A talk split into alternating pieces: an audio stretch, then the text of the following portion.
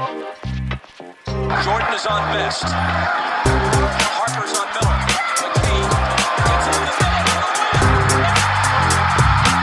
Miller. McKee gets in the middle. They play together. They believe. Um, and Caris LeVert is cold. LeVert back in. Fade. Oh, he's a one-man wrecking crew. Holiday. Shot clock down to six. Finds Warren. Here's a long three. Welcome to another edition of the Indie Cornrows podcast. This is your host, Mark Schindler. As always, I'm joined by my co-host, colleague, and friend, Caitlin Cooper. Caitlin, we are post-trade deadline, finally, which means we have a ton to talk about because the Pacers were extremely active and, and kind of center, centered around a lot of what went on during uh, the last few days. But, I mean, before we get in, how are you? Did you survive? Uh, what is your headspace coming into today? Doing well. I feel like I need to use the nerdiest reference because it seems like we are now Frodo and we finally delivered the, the One Ring to Mordor. Like, I feel like we're finally to the other side of carrying that burden, Mark. Oh God, I hope so. Um, so yeah, I mean, I, I actually really dig that reference. I, I woke up this morning. I was like, I really want to watch Return of the King today. Um, that also would mean that I'd have to have time to watch Return of the King, which I don't, but I don't know. I'll try and make it work somehow. I have a lot to catch up on, but, um, I mean, where do we want to start off here? Because there is just so much that we have to sift through, uh, as we get through this podcast. Well, we already started and covered Caris going to the Cavs. So maybe yeah. we just start off with what reactions were when, um, Sabonis and Jeremy and Justin got traded to Sacramento for Tyrese Haliburton, Buddy Hield, and Tristan Thompson. I mean, what was your thought process? We haven't talked yet. So what was what were you thinking when that trade came through? Uh, well, I mean, we we we'd talked about this before, both on and off air. Like, you know, it was clear that not that Sabonis was off the table, but it was going to be very difficult for a team to actually make the move for him because of how much the Pacers were asking for. So I thought it was possible that Domas would get traded, but um I mean, if you'd asked me, I, I would have told you immediately, like, yeah, I mean, he's going to be here past the deadline. Miles is going to get traded because they do have to make a move. Um, when I saw that notification pop up on my phone, I had to check and make sure it was real because I uh, I was like, Tyrese Haliburton is traded. Like, I, I, you know, he had been mentioned as, you know, potential, uh, potentially in uh, Ben Simmons packages when the Kings were talking with the Sixers. Eventually the Kings, quote unquote, just, you know, kind of dropped off with the Sixers as uh, Daryl Morey t- kept raising his stakes on that. So I just like, I did not have any impression that Tyrese Haliburton was actually available. Um, I, I think there's a lot of ways to look at it. Number one, um, I mean, we'll talk about Tyrese more in depth. You wrote an awesome article about him that echoes a lot of my thoughts after watch, having watched him play the last year and a half. Um, but I mean, it, it definitely just took me by surprise. I think that's that's my my biggest reaction. Like, I suppose any trade is going to take you by surprise just when it actually does happen. But that trade at that time, like not even, you know, a day before the deadline even happened or two days before the deadline even happened, I was not ready for it.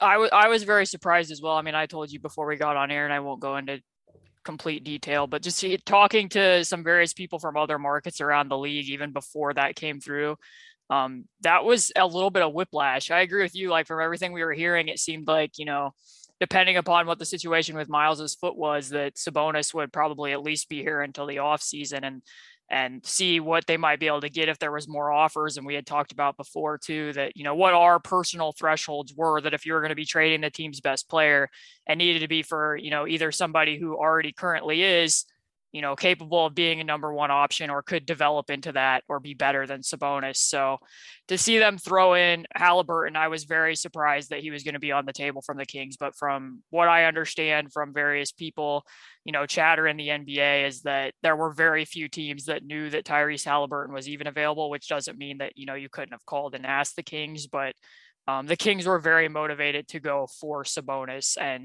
and that's obviously why they were willing to up the ante and go there, because the Pacers, um, I believe it was reported by Sam Amick, said that they weren't very moved by De'Aaron Fox, but um, I, we both recorded a podcast on that, and I think our opinions both differed on Haliburton versus Fox.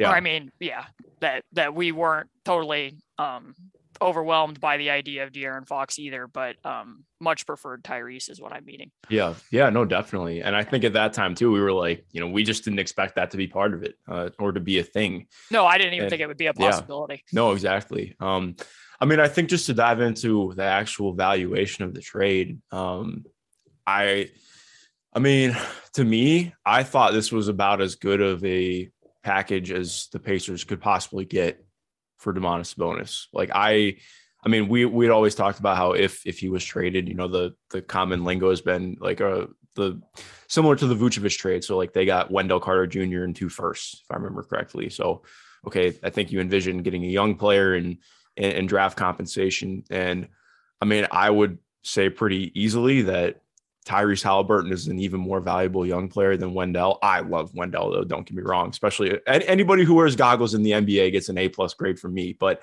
um, I mean, I think it's pretty simple to say. Like, I mean, Tyrese is one of the mo- most promising young players in the N B A. So um, I think, you know, considering that the Pacers didn't get any draft compensation back, if I remember correctly, I might be looking at it wrong. I think that's how it how it went down. Yeah. Um, I mean, I felt that this was like, in terms of valuation, I felt this was perfectly fine, or I mean, better than I even expected. Yeah. Which is, I'm sure, why they were willing to jump on it and move now versus waiting till the summer. I mean, my overall thought on waiting till the summer was that, you know, teams, because of what type of player Sabonis is, there might've been more teams that would have got involved because, you know, they know how their seasons go. They can plan their roster around it a little bit more, but the Kings, I know, are under some pressure to get back to the play-in tournament and have some success. And um, clearly we're willing to put, push the chip in there. So yeah, I don't, I don't think the Pacers could have done a lot better with what they needed to do. And it was almost like over the last month of, you know, pitchforks being out from the front office, it was probably worth it to just wait and see what they did first. Yes, definitely. Um, and I will say too, I, I just hope people realize Domas is a really good player. I went on a Kings pod. I wrote a couple of things about it too. Like I, I would not want to be the team giving up Tyrese Haliburton, but like you mentioned, I don't think Monty McNair has the, uh, that the president of basketball ops there. Uh, I don't, he does not have time on his side. So I, I do under like, as far as making this move, I get it for them. Um, I'm really intrigued by the Fox Domas fit. It was really fun to watch them in the first game against the Kings. Um, I mean, I guess the Kings against the against the Wolves. Uh, did you watch that game, or did you did you see Domas suited up? Because it is uh, I saw I think it was James Ham from uh, N B C Sports Sacramento. Um, he posted the original picture of of Domas at shoot around in a Kings jersey. I was like, holy shit! Like it, it was, it's just it was kind of surreal after watching every single game Domas has played in the last. Um, couple things, but I mean, last couple of years. So it's just, it was, it was weird. Yeah. I didn't watch it. Um, definitely surreal to see him in a different uniform. I think that the one big difference is, and I know everybody was clowning the Kings for making that trade and, and having very uh, visceral opinions and reactions to it. But first of all, like Sabonis has been doing what he's doing all year, and he hasn't had shooters here either. I mean, you and I have pointed that out for, yeah, I don't know how many podcasts, and he's never had a point of attack defender like Davion Mitchell to play with the entire time he's been in Indiana. I understand concerns with Rashawn Holmes. I don't think there is probably enough shooting on the roster. I'm not sure I completely understand the fit there. And I thought they might go ahead and flip and move him, yeah, meaning Holmes, before the deadline, and they didn't. But the difference being is, I mean, and I don't want to, you know, open up old wounds, but the Kings giving up Tyrese Haliburton are going to be very motivated to try to get that roster to work around what De'Aaron Fox and Sabonis are. And I don't really think that's been the case here in Indiana. Yeah. Over the last year and a half, I mean, they have not wanted to admit he's their best player. They did not refer to him as a star in an article.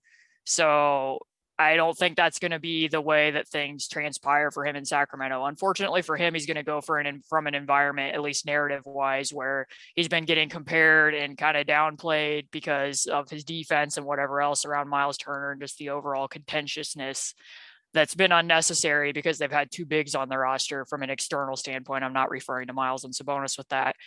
And now he's going to go to an environment where everybody thinks that the trade that brought him there is stupid. So I'm sure that there's going to be a lot of gotchas waiting around the corner. But I agree with you. I don't, I think that he's a very, very good player who doesn't get credit for the many small things that he does in enough different ways. And that it doesn't surprise me at all that he shows up in the very first game that he plays in a Kings uniform with no practice time and no time to build and gel with his new teammates and puts up twenty-two, ten, and five in a game after he had just flown to that new city. Because that's just, you know, we've seen it time and time again where he shows up and, you know, plays, continues to play in the fourth quarter on a bad ankle, continues to produce. So I hope that he has and, and gets some of the attention that he deserves out there in Sacramento, and that it does go well, even though I don't completely understand it from their perspective. But yeah, um, enjoyed covering Sabonis. Certainly, he was a very fun writing topic. Most definitely.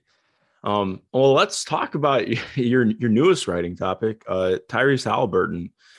Um, I I just want to just to fill people in, because I I know you watch some college stuff when when uh, more of the draft is coming around, but um, in following Tyrese for a while, uh, his sto- like I don't love just like hyping up stories because it can be uh, a little overzealous at times, but I don't know that anybody has uh, had such an a-linear growth curve as someone like Tyrese Haliburton, um, which is part of what's so intriguing and alluring about him. I mean, he went from a guy who was not an E S P N or R S C I top one hundred guy um, to playing on a pretty good Iowa State team, but he was a bench player, you know, coming off the bench. I think he averaged single digit points, like six, six points a game, uh, his, his freshman year, um, to taking this massive leap, uh, becoming a primary ball handler in Iowa State, his sophomore year, just absolutely exploding onto the scene, going into the draft, um, kind of, not, not kind of, I mean, completely blew everyone's ex- expectations out of the water. His rookie year, towards the end of the year, I think there was an eight game stretch where he operated as a point guard because De'Aaron Fox was out with injury before Tyrese ended up going out with injury too after that game stretch, but showed more ability to create without ball screens, even if it's not perfect, but like just showing things that had frankly never been part of his game before. Continued to do some more of that this year as he as he operated even more on ball as, as an off the dribble shooter. Like he automatically walks in and is the best shooter on the Pacers, probably, like just about. Um, I mean, obviously be a mix between him and Duarte. It depends. You know, we'll, we'll, we'll dive into that. But um, I just think like in terms of looking at a way that a guy is growing and developing, I think that's something that the Pacers definitely bought into and saw stock in. And uh, they're intrigued to see what they can get out of him. Like I we'll dive more into what we think about his potential and, and whatnot. But um, yeah, he is incredibly, incredibly enticing. And you wrote about his feel too. Like he is kind of uh, like I, to say he's Sabonis and a six five player is the wrong way to put it. But like he has that kind of uh, just encompassing, omniscient court vision and ability to to spot things and see things steps ahead. And um, just a tr- tremendous playmaker. So uh, I'll turn it over to you. I mean, what are you excited about with Tyrese coming over?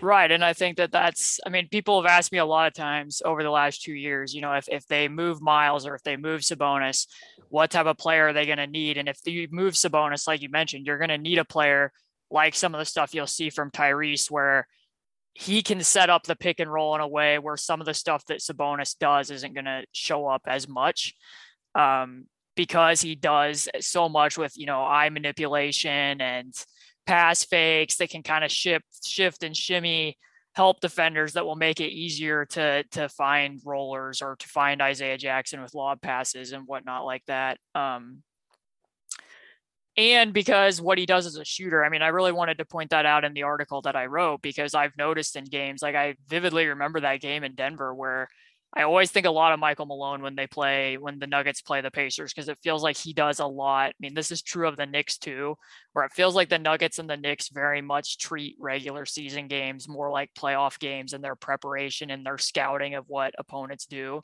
So they came out very forcefully against Brogdon in that game and were weakening him, which means that if there's a high middle ball screen, you're shading that guy to the left, pushing him away from the screens from Sabonis. And it really bothered Brogdon because he has so much trouble gathering still and going to his left as a shooter. And then I also mentioned in the article when Caris LeVert um, recently, when they were in Oklahoma City and they put Lou Dort on ball and he was ducking under everything, how much that disrupted the offense in both of those two games. And when you have somebody like Tyrese Haliburton, who, where the read is just automatic, that he's going to stop and pop and he isn't bothered going to his left in that setting, how much more that opens up. Plus like what you're mentioning in terms of self-creation, self-creation threes, Um, I think that he could stand to probably be a little bit more selfish, and maybe in this environment he could be where he can be a little bit more differential. But when you have somebody who can score as efficiently in isolation as he can, and you're going to have more spacing with he and Duarte, assuming that, you know, Duarte's shot continues to progress, that then your ability, your, your need for interior switching isn't quite as, I won't say it's completely unimportant, because I still think that offensive versatility matters, but it's lessened. So I think they found the type of player at, at as a primary that they needed to, if they weren't going to have Sabonis out there anymore. It is, it is like I put at the end, it is a little bit of a cruel twist that the exact point guard who could have, you know, that the Pacers have not had this whole time, if you go down the line from Sabonis being here, that really could have allowed him to go to town on the short roll, is now playing on his team while he gets moved to the other. But um, yeah, yeah, very interesting from Tyrese Haliburton. Yeah. Um, I am very, Uh, I'm just so excited to watch him play uh, because he is an incredibly fun player to watch. And I think too, um, I mean, I don't, did you see the interview that James Boyd had with him? I didn't get to watch all of it yet. Oh, okay. Well, um, I mean, he just is uh, an incredibly caring person. Like, he's very excited to be here. He was pretty gutted to, to have to leave Sacramento and get traded.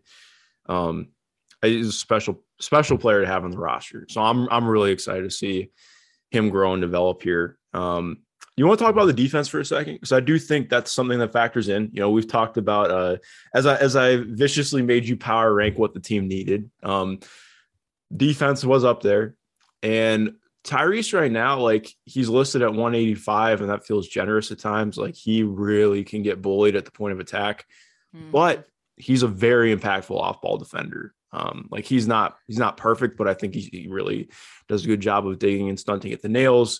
Um, I love what is similar to Chris Duarte with, like, late contests, like roaming over and help when a shot is about to go up, he'll go over and try and tip the ball. I think he was a little bit better defensively last year and hasn't been quite the same this year. Part of that is the Kings defense has been abysmal this year, but, um, as they were last year, honestly, but, um, But I do think he has the tools to become a, a neutral or above defender, but it's definitely going to be a lot about getting stronger at the point of attack too.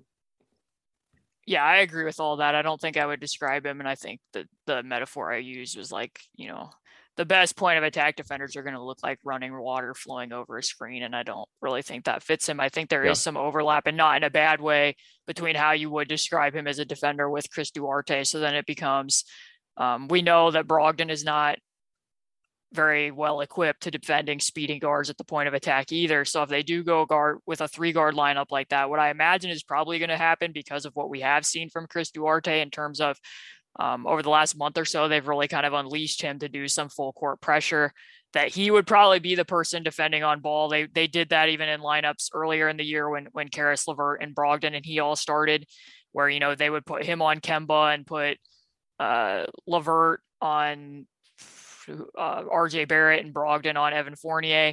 My guess is that's probably what arrangement they would go with, and still continue on with the switching that they've been doing, which I think overall they still just need to improve as a switching team, because I don't think a lot of their execution of that has been very good. But my guess is that's what they'll do. And then that becomes a question of, how does that affect Chris throughout games if he's constantly, you know, needing to pressure the ball in that type of manner? Um, but they're going to have Miles back behind them in the paint again, eventually, once he's healthy, to, to protect the rim. I mean, I will say that some of the issues that they've had defensively have gone back since December first, even when Miles was healthy. And I just think, um, I think it, it's kind of a battle between the two, because I know as a coaching staff and the N B A as a whole, there's a lot more scheme versatility being shown, and not to the extent of what Bjorkgren was doing, but wanting to be able to show players multiple pick and roll coverages. And I think that was part of it, but I also think part of it was, you know, they have multiple bigs on the roster who all need to play a different scheme. If Miles is there, you can probably set into more of a base coverage, and hopefully some of that helps. But um, the roster is a little bit awkward in terms of that's one which, way to which, put it yeah which which we'll get into that a little bit later. But um, even just aside from the defense, one other thing, and not that it's a negative, but an improvement area that I think stands out quite a bit with Tyrese that he's going to need to work on is, is getting deeper off of ball screens. Yes, definitely. He gathers or picks up so early, and then jump passes instead of actually forcing the defense to commit to him. mm-hmm. which is why I had that clip in the article where he actually pushed past the pocket pass area and got clear to the basket, because, you know, his rim pressure isn't really there. Like, some of it's just not having juice on drives, but it's also that he's just not forcing the defense to to completely commit. And that's not going to necessarily force guys to, to rotate over, which is why it is important that he's good at, at some of the hesitations and the pass fakes that he used to kind of shift, help defenders. But I think that's something that he's going to have to grow in, because if you look at this roster as a whole, which this is a topic we can jump into now, which again, I mean, the end of this season is not, you know, it, it, I don't want to say the word tanking, because I know how Herb Simon feels about it, but, you know, it's not about getting wins right now. It's about developing guys and seeing what they have moving into the summer and next year. But even if you look at it when they're healthy, like, how many players do they have? Like, I'll just ask you this off top. Who's getting to the rim on this roster? Yeah, that's a great freaking question. Um, no one. Like, I I mean, Chris might get there. I don't think he's going to finish, because that's been an issue for him, just in terms of figuring, you know, finishing through contact, um, especially if it's, you know, I mean, we've talked about that too. If he's coming off of a second side action or flowing into an action, he's a lot more likely to finish at the rim. Uh, I mean, Dwayne will put pressure on the rim. Again, finishing uh, a different story. I mean, it depends. Does Malcolm play, and what, what does that look like with him back? Um, I mean, I, I'm right there with you. There's not really a lot going on there in terms of putting pressure on the rim. And I think, you know, in terms of mentioning Tyrese, uh, he is, like you mentioned, like, putting pressure on the rim is just not a thing from him right now. And, and not that he can't. Like, I, I do think, um, like, his efficiency is, is, is frankly incredible, especially on floaters. Like, he is one of the best uh, at, t- at taking and making floaters at a high rate in the N B A. But, um, you have to do it at such a high level consistently to really impact the defense. And I do think, like, especially like we've seen with the Cavs this year with Darius Garland and um, their plethora of lob threats, I think there are ways where you can really pressure the rim without entirely getting there, but that requires Darius Garland shooting like fifty-two percent from mid-range, which is just frankly unsustainable for most players in the N B A. And I think it'll be interesting to see, like you mentioned, can – Can Haliburton start to find a better, uh, a, a, a more level playing field between, um, how do you put it? Between, you know, having that efficiency and finding more ways to put pressure on the rim. But that's part of what being a young player is about. Like, this right. is a second year in the N B A. So, yeah.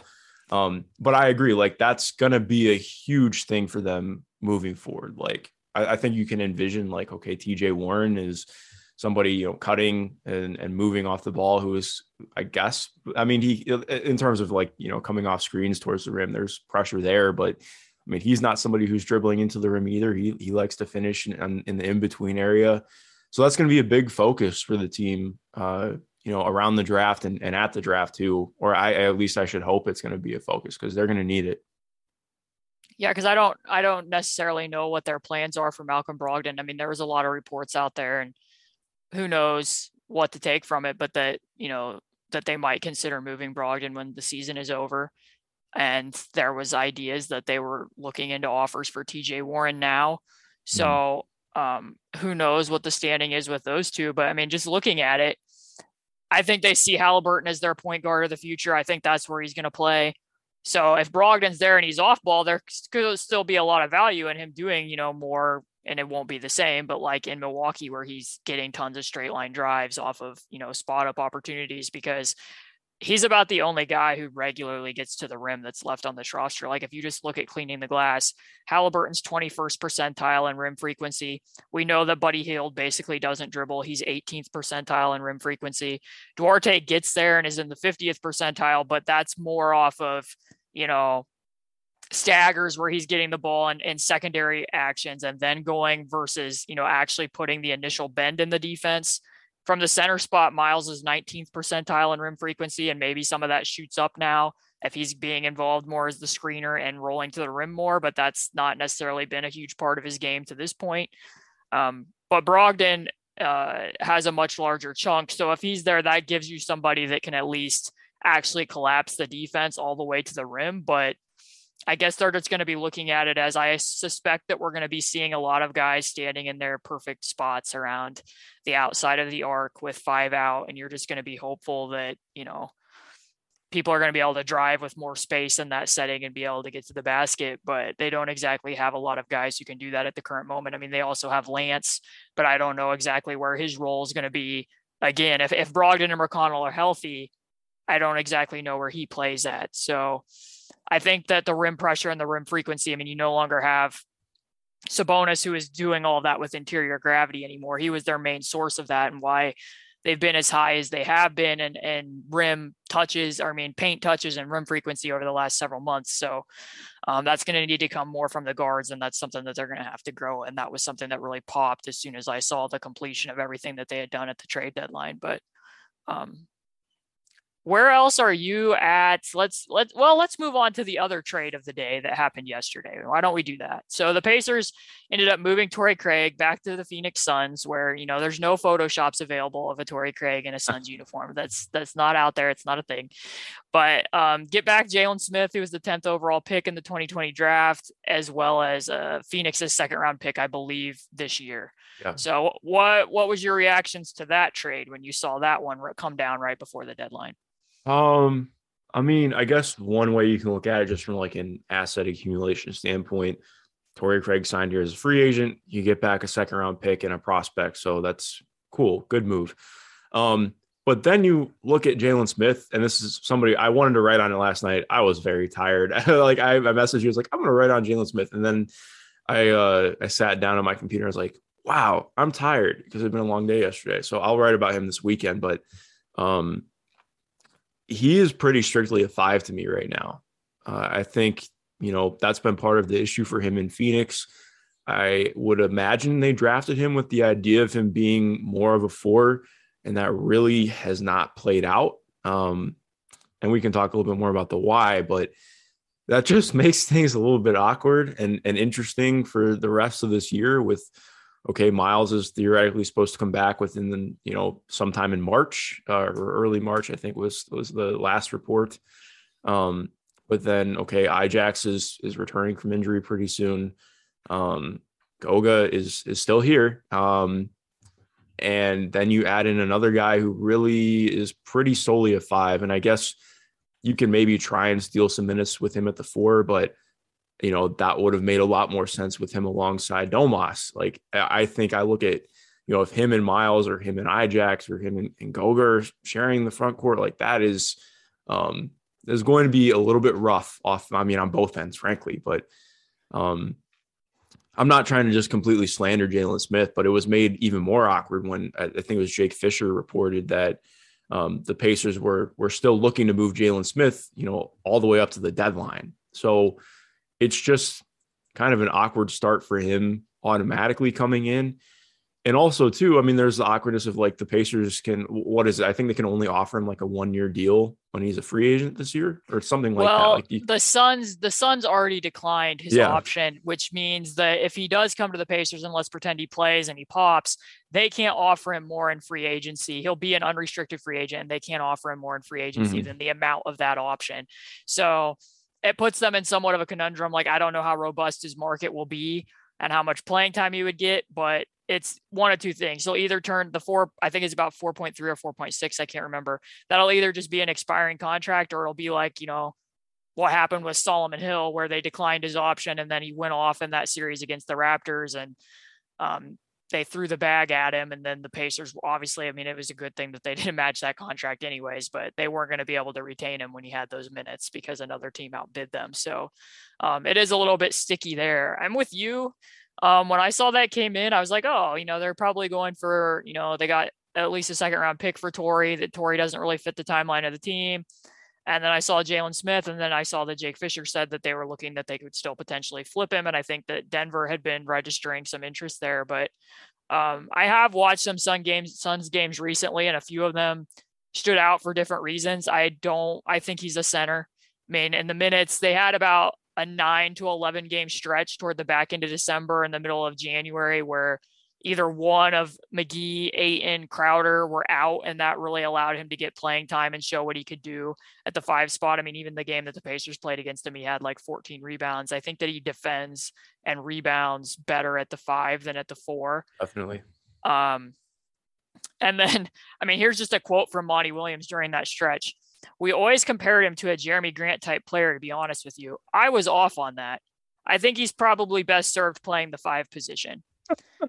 Oh, man, that is uh, some casual shade on accident um, from like the nicest guy in the N B A, too. Yeah, I um, was off on that. But I mean, you can see that I looked up the numbers. So Jesus with him at the Christ. four, with him at the four, which would mean that either one of Biyombo, McGee, um, Ayton, and I, I think I threw in uh, Crowder in there as well, mm. that they've been outscored in those minutes, which is pretty hard to do with how good the Suns have been this year. Yeah. And he's six of twenty-nine in spot up situations. And it feels like a lot of times when he's in there at the four, which isn't a ton of minutes, because he obviously has only played in twenty-nine games at all this in total this year, that it's a lot of him just standing in the corner and not fully knowing what to do, like, especially against opponents. And I don't know how you felt, but like just in general, not even at the four, but at the five as well. Like I've seen some possessions, like two stood out really uh kind of egregiously to me. They were playing the Timberwolves. The Timberwolves were in a zone and he like screened the top of it. And then Devin Booker had the ball on the wing and he used a nod as in like, hey, come screen for me over here on the wing. I'm going to attack. And he had cleared out and then he had to run over there. Like he just had no idea what he was supposed to be doing in that setting until he finally came over and screened for Devin Booker. And then I don't know, did you watch the game when the Heat really dismantled Phoenix? Uh, I'm trying to remember which game that was. Um, I mean, it was it was a while ago, but the Heat played a lot of zone, and I think I think that it was it might have been an early game for Phoenix. I don't know if it was on the second night of a back-to-back or not, but he was at the four for a stretch in the first half of that game and was playing with JaVale McGee. And I remember thinking at the time, like, yeah, he's probably not a four, because the Heat were playing a two three again, and he's in the corner, and which means Duncan Robinson was responsible for basically checking him in that area of the floor. He got the ball, took a dribble, took two steps. It was an uncalled travel and just had no idea what to do with Duncan Robinson guarding him to do something off the catch. Um, and then he had some issues. Like, I don't think you want him guarding threes on the perimeter at all. Like, I think that he's shown some flashes defending at the five, like by comparison during that stretch when those guys were out, when they played the Hornets, like he looked like an N B A player. Like for sure. Like he had an amazing dunk in that game. Um, I think he can do some stuff as the roll man. His, his hands need to get a little bit better, I think, in terms really? of catching, but um, the screening, it's always a little bit hard when you take somebody out of the Phoenix setting because Chris Paul is so good. Like I think mm. he's going to make so many roll men look good. And, and especially he made Biz- um, Bismack Biyombo was yeah. making short roll passes. like, yes. Yes, exactly. Yeah, exactly. exactly. But so, you know, you take Chris Paul away, and not that Tyrese Haliburton isn't good at running pick and roll, but, you know, Chris Paul is Chris Paul. So, mm-hmm. um, but I think you and I are on the same page that the general thought here is that you get Jalen Smith and you add him to this group and this roster. Now they traded Sabonis and somehow now have more guys who qualify as centers than before the trade deadline started.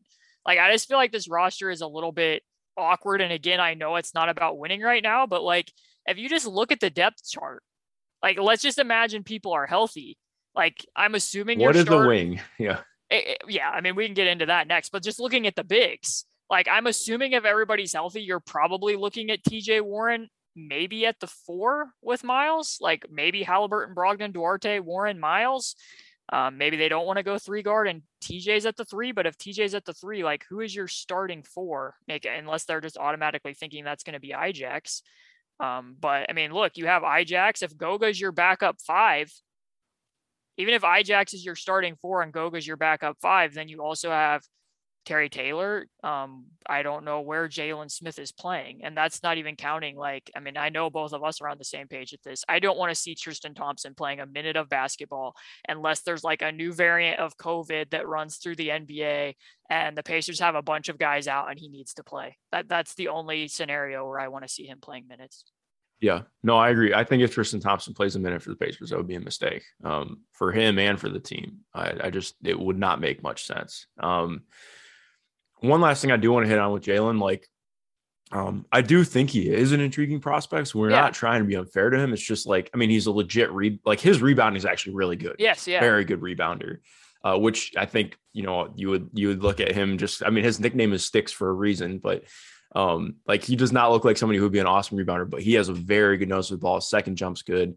Um, I think a lot of the issue is just if his shot isn't falling, and more importantly too, if he's not taking his shot, like he he will pass out of his shot. Um, he's not the most confident shooter, which is a problem. Like I, I think Phoenix saw some intrigue there. Like the most, when he looked most intriguing was when he would take three or four threes a game, and that didn't happen often. But um, there's stuff there. It's just it's going to take some real time before it's it's there, and I think he could really benefit from the G League too.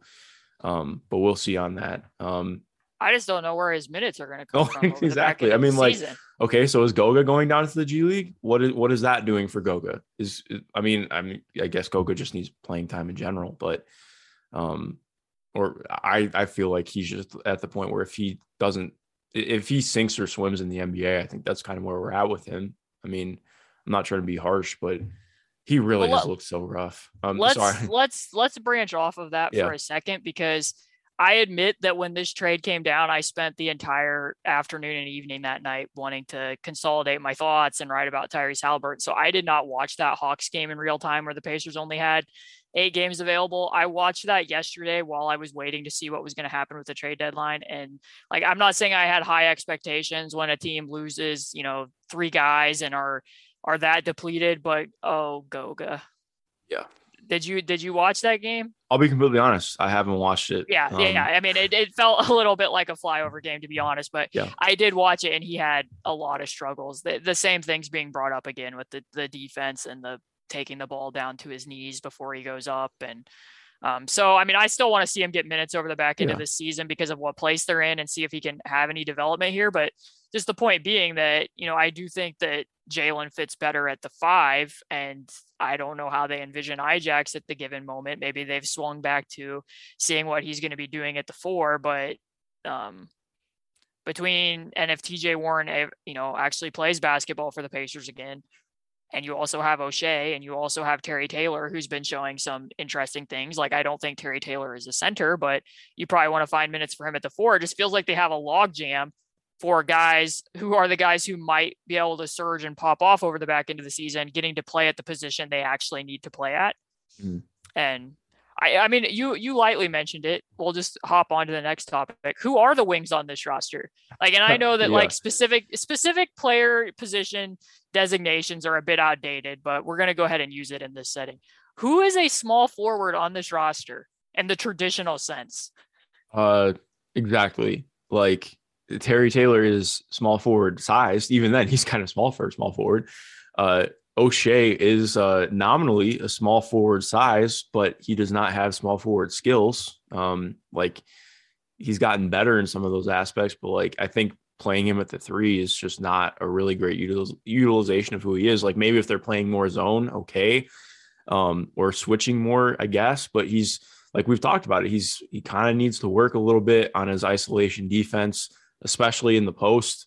Um, he's great at roaming and using his length. So again, like, okay, if you're playing more zone, I guess I get it, but he's really not a three. Like, even Torrey was playing the three a lot, and he was kind of, I mean, he was, I guess, the best three on the roster other than Justin Holiday, who again, Justin Holiday, more of a two than a three. So it's like, there it's exactly. It- Who it feels a, like a, there isn't a three on it feels like a lot of guys are going to have to play out of position, because exactly yeah. what you're saying. They used O'Shea to play up a position at times, and it would work okay a few times at the end of games. Like, I didn't mind it at the end of the Bulls game when DeRozan mm-hmm. hit the one-legged three, but he wasn't defending at the three. He was defending Vucevic so yeah. that they could switch off onto DeRozan. Um, he was more nominally the three at the other end of the floor, but I looked up, and they're minus seven point six eight points per one hundred and only one hundred sixty-four minutes when at least two of Miles, Goga, T- Turner, or Sabonis were on the floor, with O'Shea playing up a position. I mean, theoretically, you could have Lance play down a position to guard, but I think quietly his defense has left quite a bit to be desired. It's been um, rough. Brogdon can defend threes. That's, you know, that's why Nate Bjorkgren used him a lot. There's been times this year, like I said before, um, when Duarte and and LeVert were starting, where Brogdon would guard the three so that Duarte would guard on ball. I think that that creates some other issues. And then um, Buddy Hield guarding threes. That's pretty yikes. Uh, let's just Buddy Hield, Buddy Hield guarding is, is pretty yikes. Um, I mean, we didn't, we didn't even talk about him. Uh, I, oh yeah. I mean, the Pacers, there was some, a lot going all over the place Or will they, won't they trade him? I think there was some refuting reports. Um, I will say, I mean, I wrote about Buddy Hield earlier this season. I I think in some ways uh, playing for the Kings e- exemplified a lot of his warts, or I should say uh, exacerbated a lot of his warts as a player. Like, he is legitimately one of the best shooters on planet Earth, off movement, especially off spin actions, which they loved using him for. Um, he's not really a great playmaker, but he gets some playmaking windows and will make passes. Um, I think is a kind way to put it. Like, his ball placement's not very good, but um, like legitimately has incredible gravity as a shooter. But on this roster, like, like we're talking about, on a team that already has significant perimeter defense issues, yikes. I know that this was necessary in terms of making the contracts match, and a big, I would imagine that part of the reason why Sacramento was so eager to do that deal is because they've been trying to get off of Buddy Hield's contract for a while. Um, I do think there are some interesting things you can do, and on a team that has certainly lacked shooting of any kind, getting somebody like Buddy Hield is helpful, but um, I, I do think Pacers fans will be a little bit frustrated with some of his, uh, his playing style, as I imagine Rick Carlisle will be as well. Um, But, I mean, yeah, where are you at with that? Yeah, Buddy seems like a player that uh, Rick Carlisle will have a love-hate relationship with. Um, yes. A shooter, finally. You know, I mean, we've had Chris Paul looking at the Pacers bench and saying they can't effing shoot. So you add Haliburton, you add Hield. I'm sure that at the end of the quarters, we're going to see a lot of Buddy Hield setting ghost screens for Tyrese Haliburton, as the Pacers love to do. Um, without Justin Holiday, somebody has to run all those veer plays. Somebody has to come off the ball towards towards uh, or come.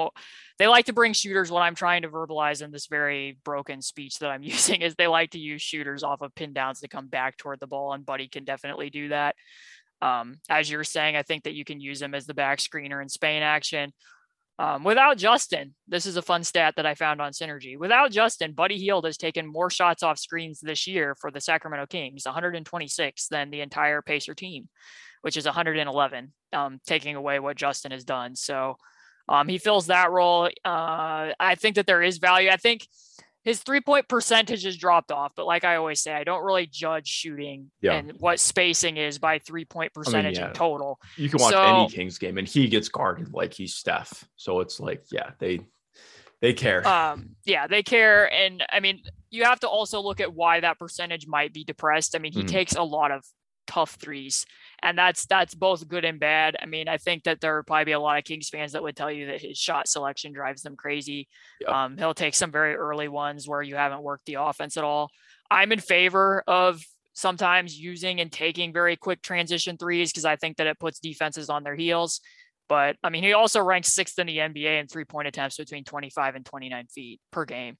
Um, he takes So that stretches the defense in terms of how many extra steps you're going to have to take to close out and just the amount of tension that that puts there.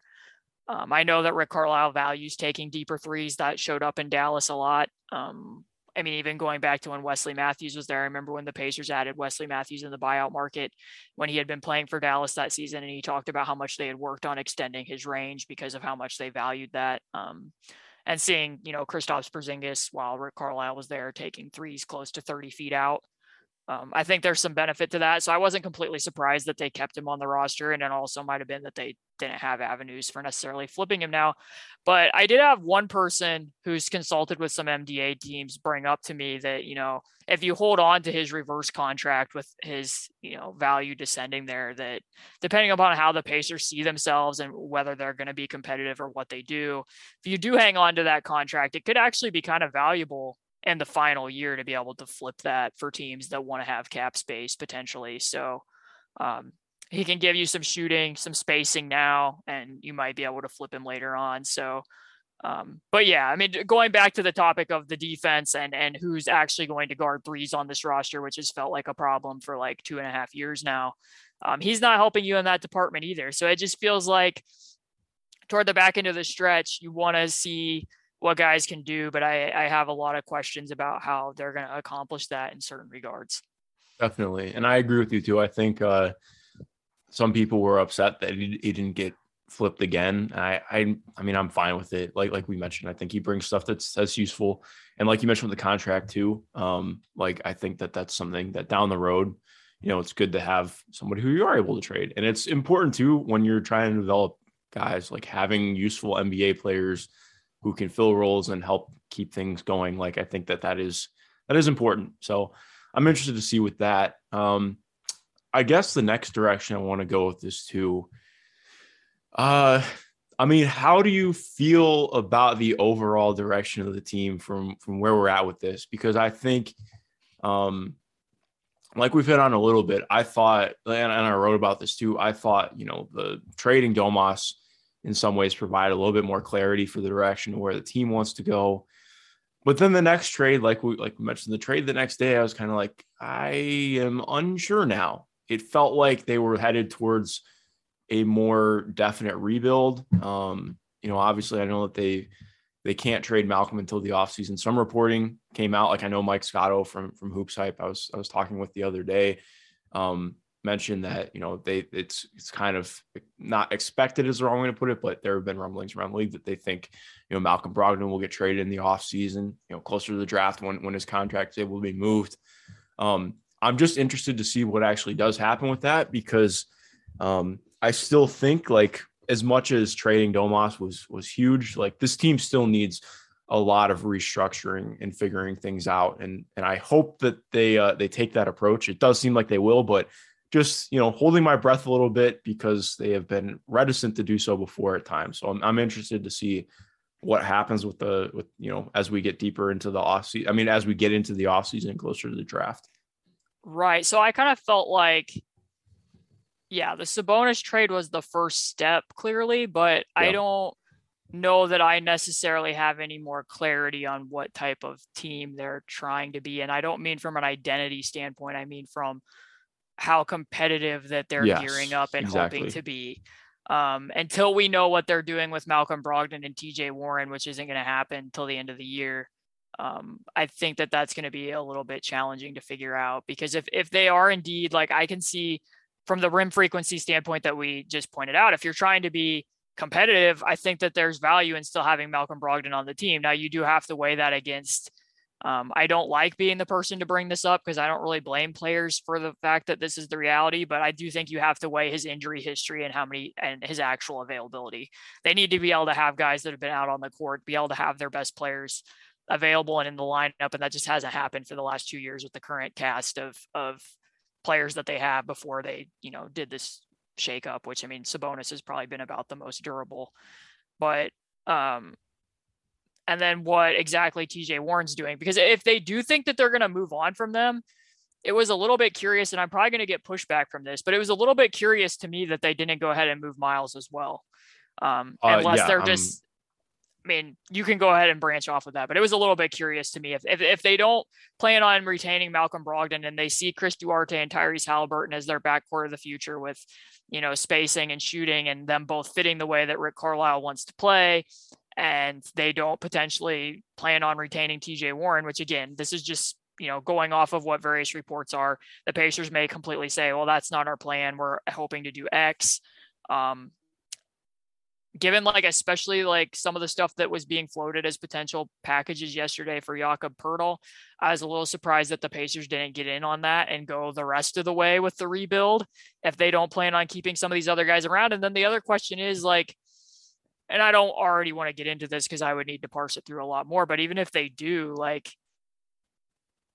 depending upon what, I mean, obviously they're going to have a top five pick, somebody that they're going to draft that gets thrown in there, but like, what's the ceiling of that necessarily? So um, I don't know. What what were your thoughts on that particular aspect of it?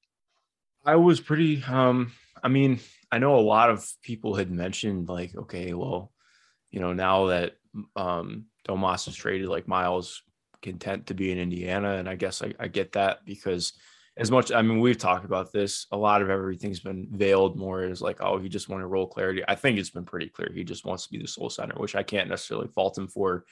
Um, we've talked about that, but I just, I don't want to say that I don't care, but w- what is the point of keeping this team together in the slightest? Like, yes, you've moved Domas, but you still have like pretty much the rest of the team is there. Like, okay, you traded Domas and Torrey Craig. Great. Uh, What is the direction? Like, where are you going here? I think, um, I mean, my kind of guess around this was like, okay, maybe they're like his his trade stock really has taken a hit because of being out with injury. Maybe they want him to, to stick around, show what he can do as a sole center. Maybe his trade value goes back up and they move him around the draft. If they don't, I I, I mean, like, I mean, we've been very open about how we feel about Miles as a player. He's fantastic. Like when he is healthy, when he is locked in, when he's playing at his best, he's a very good N B A player. Like his defense, which we, I mean, we both agree that it's taken a step back this year, but when he is playing at his best defensively, he's one of the, the best rim protectors and defensive presences in the N B A. That hasn't been him this year. I think if you can envision him maybe taking a step forward, which I do, uh, I don't know if I entirely see that um, just because Domas is gone, maybe it does happen. But um, I, I mean, I guess you can squint and say like, yeah, he's only twenty-five, but I think you could have said the exact same thing about, about Domas. Like, I don't know. To me, I just think it's it's very clear that it was time to move on from this version of the team. And um, like, I don't know, I would have really loved to see them make a move for somebody that they've been linked to a lot um, and who Miles has been linked to a lot. Okay, can you move on for P J Washington? Like, can you make a deal with with Charlotte where you, okay, maybe you take back Mason Plumlee and P J Washington, and um, maybe there's no draft compensation, but P J Washington is a younger player who who fits what the team is maybe doing moving forward and has some upside still. Like, um, I just, I would be a little bit um, concerned is definitely the wrong way to put it, but I agree with you. Like, okay, I like Tyrese a lot. I don't think that he necessarily is giving you a higher ceiling than what having, you know, Domas playing at his level does, especially for next year or moving forward from there. Yeah, I mean, just on the Miles standpoint with Tyrese, like he will have never played with somebody who has that type of feel at the point guard position. Yeah. Since he's been in the N B A, I mean, looking at, you know, Darren Collison, Corey Joseph, uh, I mean, I, I don't want this to sound like I'm completely downplaying Brogdon, but Tyrese is a better playmaker than Brogdon. Um, certainly better at it than Caris LeVert in terms of overall, you know, actual willingness to do it. Um, so there's that. And he also is going to have a lot more spacing. Like just by comparison, if you look at, you know, Sabonis around him had Miles shooting thirty-three percent from three and with like a thirty-one percent contest rate out there around him at the four spot, and Caris, who people are ducking under against and has a shaky overall jumper, and Brogdon, whose three point percentage has plummeted by like eight, nine percentage points this year. And, you know, you can go down the line, no more Doug McDermott, Justin Holiday's the only movement shooter. Like there's just not been spacing. There wasn't spacing around Sabonis all year. Now you look at it from Miles's perspective, it's going to be, you know, Haliburton, Duarte, Brogdon, Warren, maybe if Brogdon's healthy from the Achilles injury and he starts shooting the ball better and spot up opportunities, that's going to be a lot more spacing on the roll than what Sabonis has had. And my guess is what, how, how defenses will orient around that is where, you know, Sabonis is, is creating inverse gravity. When he goes to the basket, that's sucking people in. And unfortunately for the Pacers, they didn't have the shooters to take advantage of that. My guess now is what teams will do is they will probably stay home on the shooters, similar to what Houston did when Miles was at the five. And in part, that was just because Christian Wood quite possibly in that game played the worst defense that I've seen a five play all year, but their taggers were also staying home. They were blitzing LeVert and letting Miles go to the basket. My guess is he will see more of that. So if he's going to pop at the five, this is the time for him to do it. Um, if he comes back from the foot injury and can go and they can see what he can do in that sense, I mean, the world's kind of your oyster, I guess. If he comes back and pops, maybe he recuperates some of his trade value and you can make that trade then. But I mean, I'm kind of with you in a sense that, I mean, just an offer that was put out there that I saw floated for Jakob Poeltl was P J Washington, Kai Jones, and a first from Charlotte. So I was, you know, I'm not saying I necessarily totally would have done that, but it seems like there was being offers made for centers. That deal didn't go through. So maybe Charlotte balked at that type of value, but it just becomes a question of, you know, are you going to be getting enough time for other guys? And then, you know, maybe, I mean, anything could happen. I feel like they might, you know, apparently it was reported that Miles wanted ex- an extension, even if he was traded. So, I mean, that's a possibility for him this summer, but um, it feels like they're in a standpoint where, you know, with Duarte and Haliburton, that like you see the future there, you see what that could be, but it could take some time. And whether they needed to take this all a step back further really depends on what they're going to do with Brogdon and Warren and the rest of um, the picks that they have. But um, I was a little bit puzzled by that. And I also do want to say that, like, I hope that it doesn't get overly built up that he's, you know, like for his sake and everyone's sake, that like, well, he's playing at the five, like he should be doing all this, that, or the other. Now it's like, okay, first of all, this isn't the first time he's played at the five. Like he played at the five before Sabonis was ever traded to the Pacers. When Sabonis got traded to the Pacers, he started at the five with Sabonis coming off the bench. He's played playoff series since Sabonis has been here as the main starting five. I mean, Domas wasn't starting when they played the Boston Celtics in the playoffs. Miles was. When they played the Miami Heat, Domas wasn't even there. So, and this year, like he plays minutes at the five every game. Like, I, I feel like it's being billed, like even nationally, like, well, he's finally going to get a chance to play center. I'm like, I do agree with you that he's finally going to get the chance to do it with a more uh, a point guard who can better manipulate uh, defenses. That part is true. And there is going to be more spacing. So he has much better opportunity to do it, but it's not the first time that he's done it. So yeah. um, for, like I said, for his sake and the amount of pressure that people are probably going to put on him for what his scoring and other stuff should be.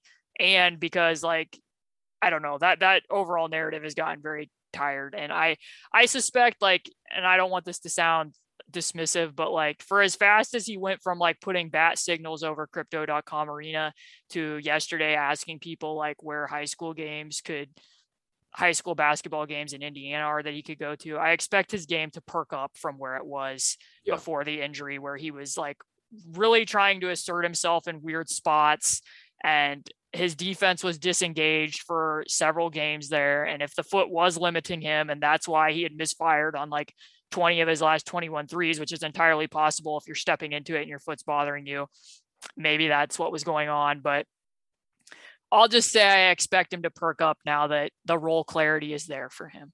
Yeah, no, I, I one hundred percent agree. Um, and again, I, I don't want to, like, I think having, if you have Miles playing like Miles is capable of and just being Miles, which was saying Miles a lot, I think it was Miles to the third, but um, like that is a very good N B A player who you want on your team. But again, it's just more like, okay, what's happening around this? I'm really interested to see what happens with the draft. Um, because I mean, this team is all but guaranteed into it. I shouldn't even say that. All they are most likely going to have a top five pick in the N B A draft. I don't want to be slandered just for saying guaranteed. And they, they end up with like the sixth pick or something, but um, I don't want to say that I'm weary, but I just am very hesitant that this team is going to uh, um, not fully commit to getting the most out of a youth movement. Um, I mean, yeah. do you, like I, that's something that I'm very interested to see because no, I, I totally agree with that because like what you just said, like Brogdon and Warren and Miles are all very useful and very good players. Like nobody's denying that. It's just, mm-hmm.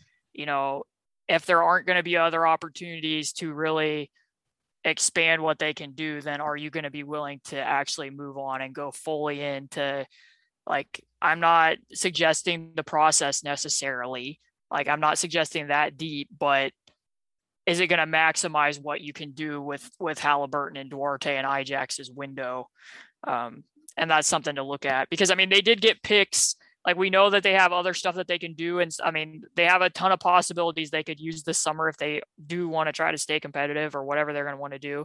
Um, we know that they have cap space now because they had Ruby, Ricky Rubio's uh, expiring contract. I mean, Jalen Smith's contract could be an expiring if, you know, he doesn't pop and, or, you know, if he does and some team outbids them.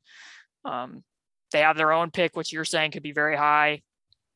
And the Cleveland pick, which is probably going to be mid twenties, and the Houston second rounder, which will probably be in the upper thirties, as well as Phoenix's second.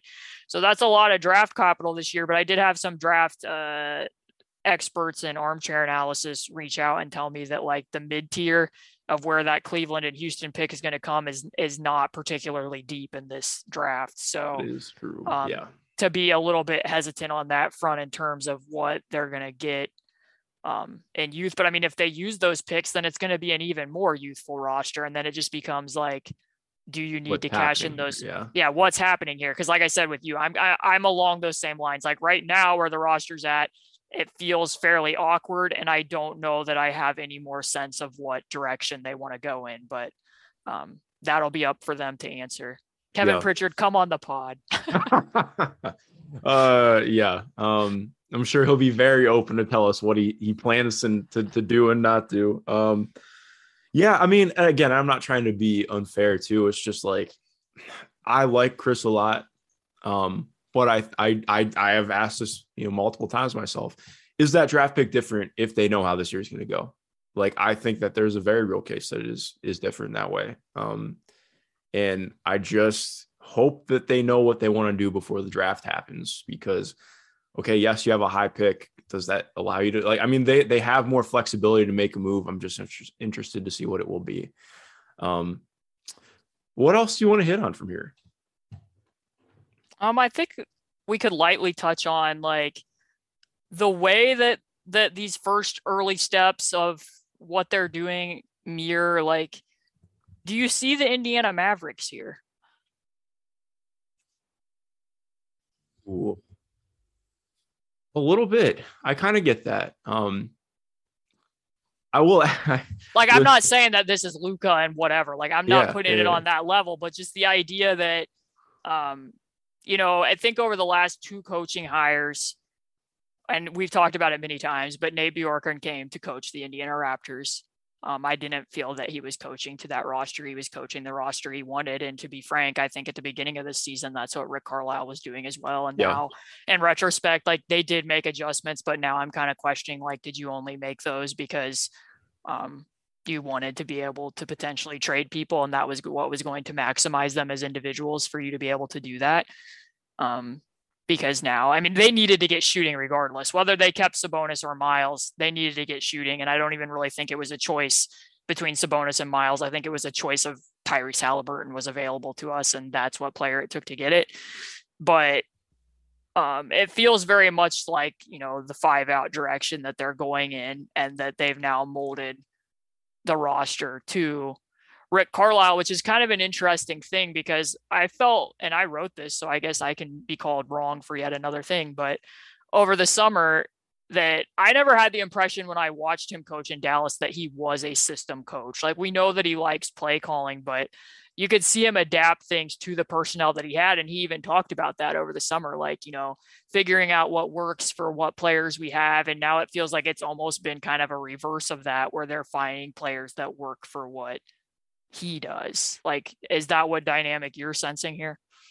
one hundred percent. Like, I, I don't think that's even questionable. Um, like, if they really, I don't want to say that. Um, like, I mean, exactly like you're mentioning, the, the way that Domas was used for the first two, two, three months of the season was weird. Like, it just was very clearly not a, a good utilization of him. Um, And it's really felt like at times that they've kind of tried to box themselves into doing five out stuff. And I, I think, you know, you and I have hit on this a bunch. Just because you're playing five out doesn't mean that the defense gives a shit that you're five out. So, like, um, you know, seeing that dynamic was really weird. Um, especially like given, like you mentioned, like Rick's pedigree coming in was a guy who's going to adapt to, to things, and that just didn't really seem like the case until later on in the season. And, and exactly like you're saying, it kind of brings up questions like, okay, was why was that change made? Was it because of that? Or like, you know, um, it is definitely